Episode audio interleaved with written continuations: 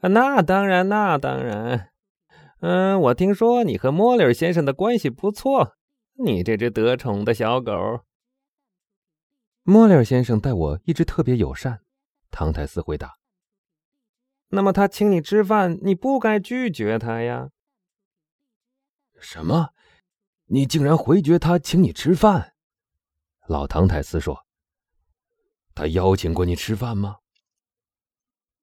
是的，我亲爱的父亲，埃德蒙回答。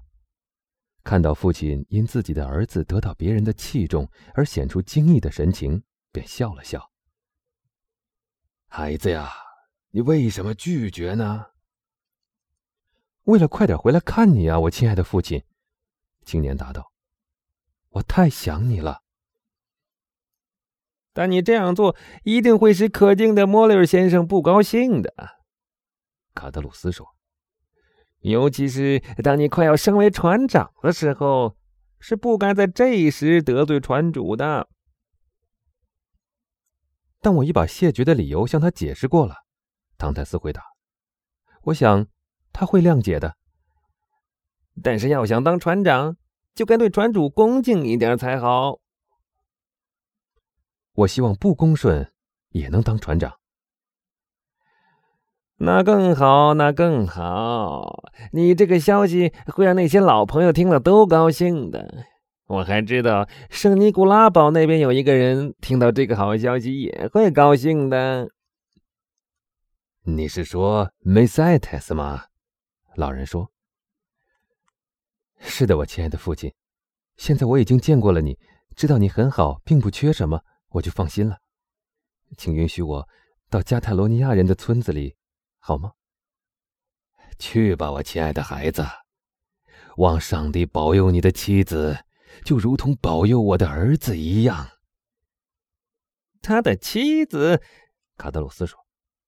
你说的太早点了吧，唐泰斯老爹，他还没正式成为他的妻子呢。是这样的，但从各方面看，他肯定会成为我妻子的，埃德蒙回答。不错不错。但你这次回来的很快，做的是对的，我的孩子。你这是什么意思？因为梅塞特斯是一位非常漂亮的姑娘，而漂亮姑娘总是不乏有人追求的，尤其是她身后有上达的追求者呢。真的吗？埃德蒙虽微笑着回答，但微笑里却流露出一点的不安。是的，卡德鲁斯又说，而且都是些条件不错的人呢。但你知道，你就要做船长了，他怎么会拒绝你呢？你是说？唐泰斯问道。他微笑着，并没有掩饰住他的焦急。假如我不是一个船长，哎嘿，卡德鲁斯说。得了，得了。年轻的唐泰斯说，一般说来，对女人我可比你了解的多，尤其是梅塞特斯。我相信不论我当不当船长，她都是忠诚于我的。那再好也没有了，一个人快要结婚的时候，信心十足总是好事。别管这些了，我的孩子，快去报道吧，并把你的希望告诉他。我就去，埃德蒙回答他，拥抱了一下他的父亲，挥挥手和卡德鲁斯告辞，就走出房间去了。卡德鲁斯又待了一会儿，便离开老唐泰斯，下楼去见腾格拉尔，后者正在希纳克街的拐角上等他。怎么样？腾格拉尔说，你见到他了吗？我刚从他那儿来。他提到他希望做船长的事了吗？他说的若有其事，那口气就好像事情已经决定了似的。别忙，腾格拉尔说，依我看，他未免太心急了。怎么这件事情莫里尔先生好像已经答应他了呀？这么说，他已经在那儿自鸣得意了吗？他简直骄傲得很，已经要来关照我了，好像他是个什么大人物似的。而且还要借钱给我，好像是个银行家。你拒绝了吗？当然，虽然我即便是接受了也问心无愧，因为他第一次摸到发亮的银币还是我放到他手里的。但现在唐泰斯先生已经不再要人帮忙了，他就要做船长了。呸！腾格拉尔说，他现在还没有做成呢。他还是做不成的好，卡德鲁斯回答，不然我们就别想再跟他说上话了。假如我们愿意，还可以让他爬上去，腾格拉尔答道。他爬不上去，或许不如现在呢。你这话是什么意思？没什么，我不过自己这么说着玩罢了。他还爱着那个漂亮的加泰尼亚小妞吗？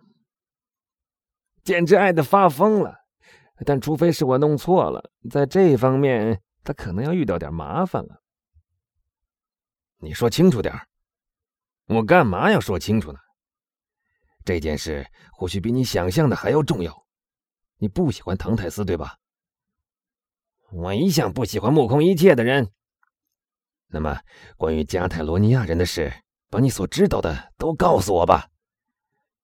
我所知道的可都不怎么确切，只是就我亲眼见的来说，我猜想那位未来的船长会在老医务所路附近。